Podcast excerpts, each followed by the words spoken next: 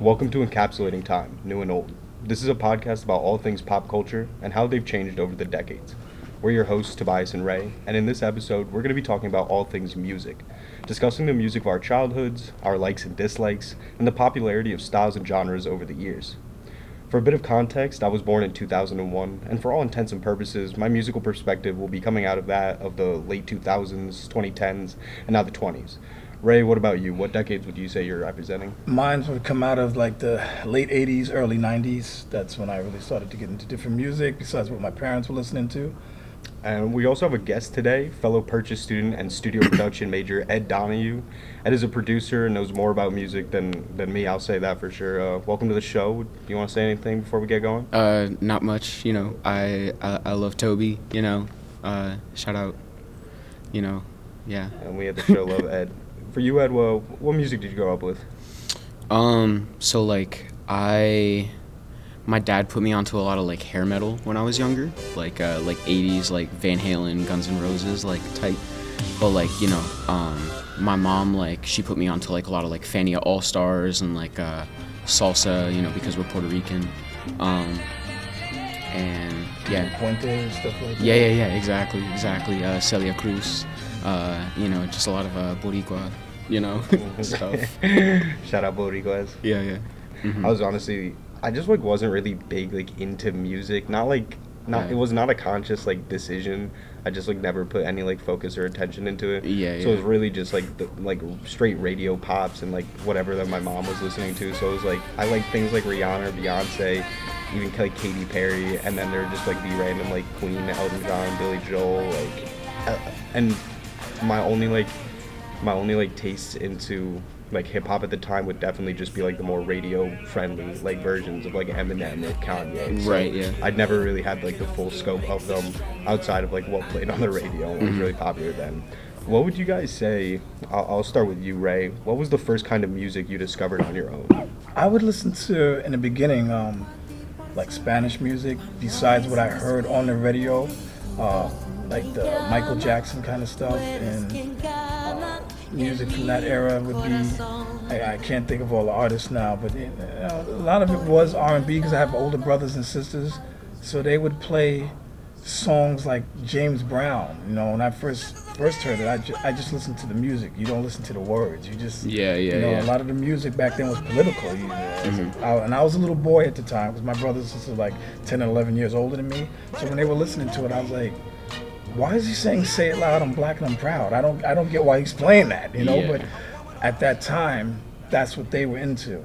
And even though it was the 80s and that that that era what he's when he sang that was past they were still playing old school and then you know i came along when like you know like i said when rap was starting to get big uh, guys like run dmc eric b and rakim uh, big daddy kane they came along and they were rapping off all the old music that was created Yeah. Well, that cross generational like inspiration, we're definitely gonna get into. But before we do, I want I want to just shift it back to you, Ed, and uh, ask what kind of music you first discovered on your own.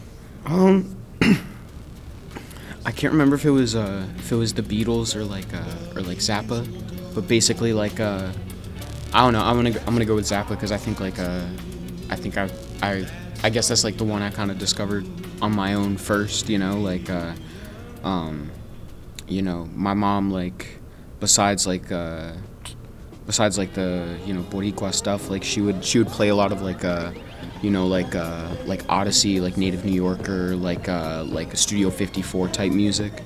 Um, so I was really like I was like really into like those melodies and like the the composition of them and like how like just you know it's like you know it's it's fun but it's also like genuinely beautiful like it's like it's like very connected to like a like even classical music sometimes in that way um but you know like then kind of when I was like uh, when I was 12 like I finally got a hold of the internet basically. I got a hold of a computer and uh, just going down like the rabbit hole of like looking at different recommendations I finally like stumbled on um on some uh, some mothers of invention like Frank Zappa stuff.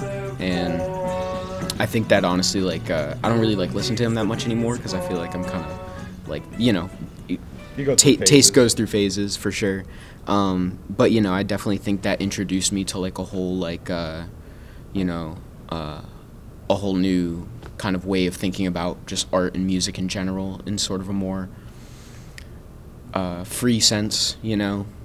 You know, in in your experience and, and what you've learned in, in music school and just being an absolute lover of the art form, how have the styles of popular music that dominates the mainstream changed over the past few decades? Hmm. As far as like the the musical styles, um, I would say, I would say with the definitely with the coming in of uh you know uh, the import I guess of like different music from all over the world.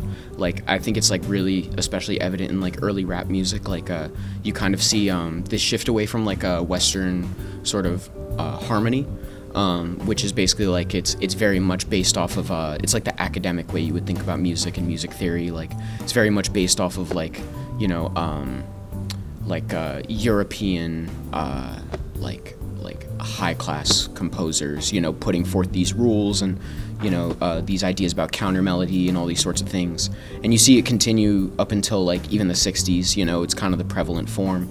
But then especially with like the introduction of like uh, you know world music, um, which is also a really funny term. I, I guess like uh, music from all over the world, rather. Um, but also uh, like the introduction of like new technology, you kind of see this shift away from it because it's allowed a wider array of people and influences to like to to get into the music and be able to like create forms that you know that relate and that you know can be you know uh, sort of I guess spread and like you know uh, you know so so it's it's um if anything it's kind of a I think it's like I think it's shifted a bit or or it's either shifted from like a like a top down kind of influence uh, structure to like becoming more of like an amorphous like anybody can do this kind of thing and that has allowed for like a, a wide array of styles you know to just like you know happen Well, that's really fascinating. Mhm. To kind of bring this conversation back to uh, everyone, I want to kind of go around and just say what are our, like music dislikes and, and likes. What are our, our music likes and dislikes for uh, for music now? And we can start with you, Ray. Um, right now, the the newest artists that are out, I can't even really mention. I was watching the uh, the awards. I didn't know half of the people up there up there getting an award. I mean, I knew who Rihanna was and artists like that, but a lot of the music has changed as far as I'm concerned with the way the kids listen to it. I don't know if you're listening to it for a message. I don't know if they're listening to it just for the beat.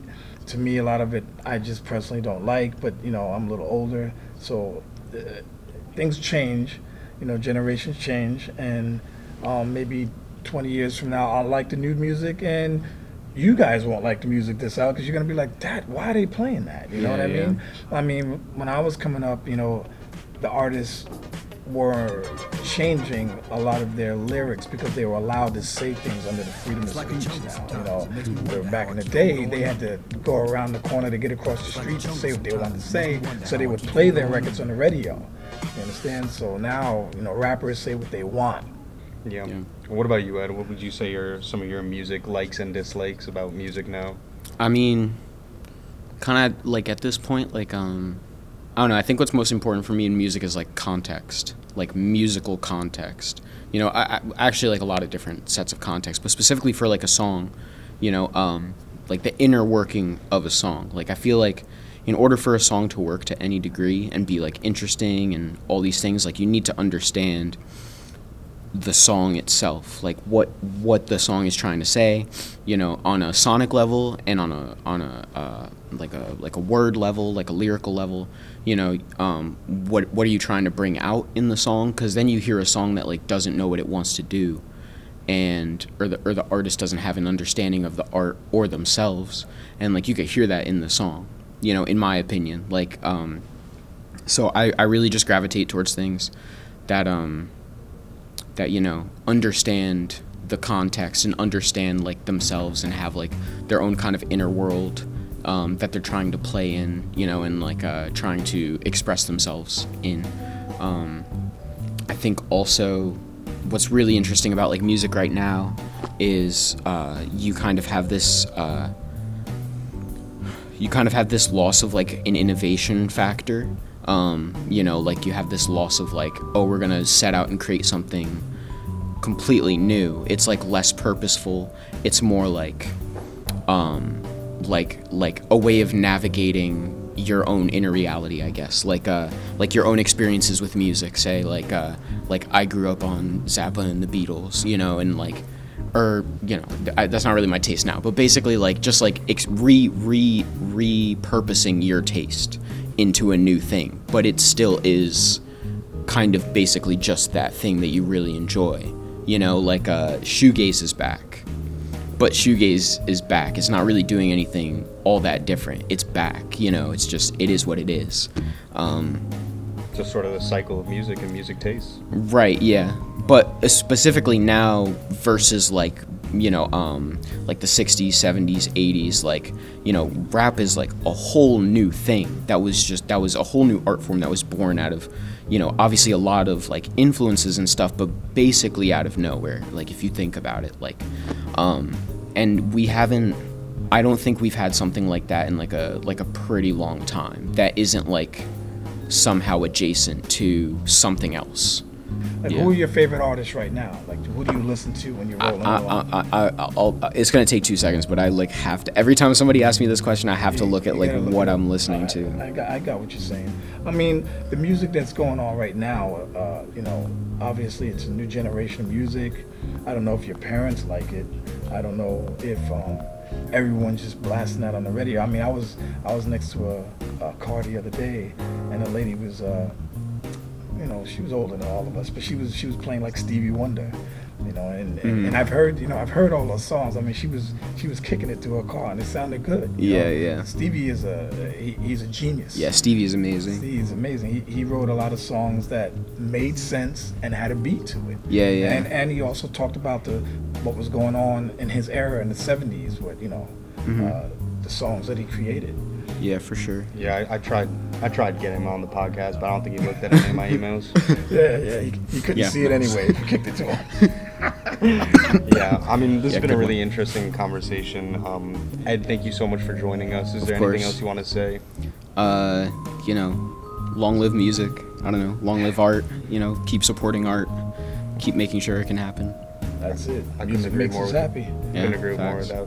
Well, thank you everyone for listening. This has been Encapsulating Time, new and old. I've been Tobias. I'm Ray. Thank you all for listening.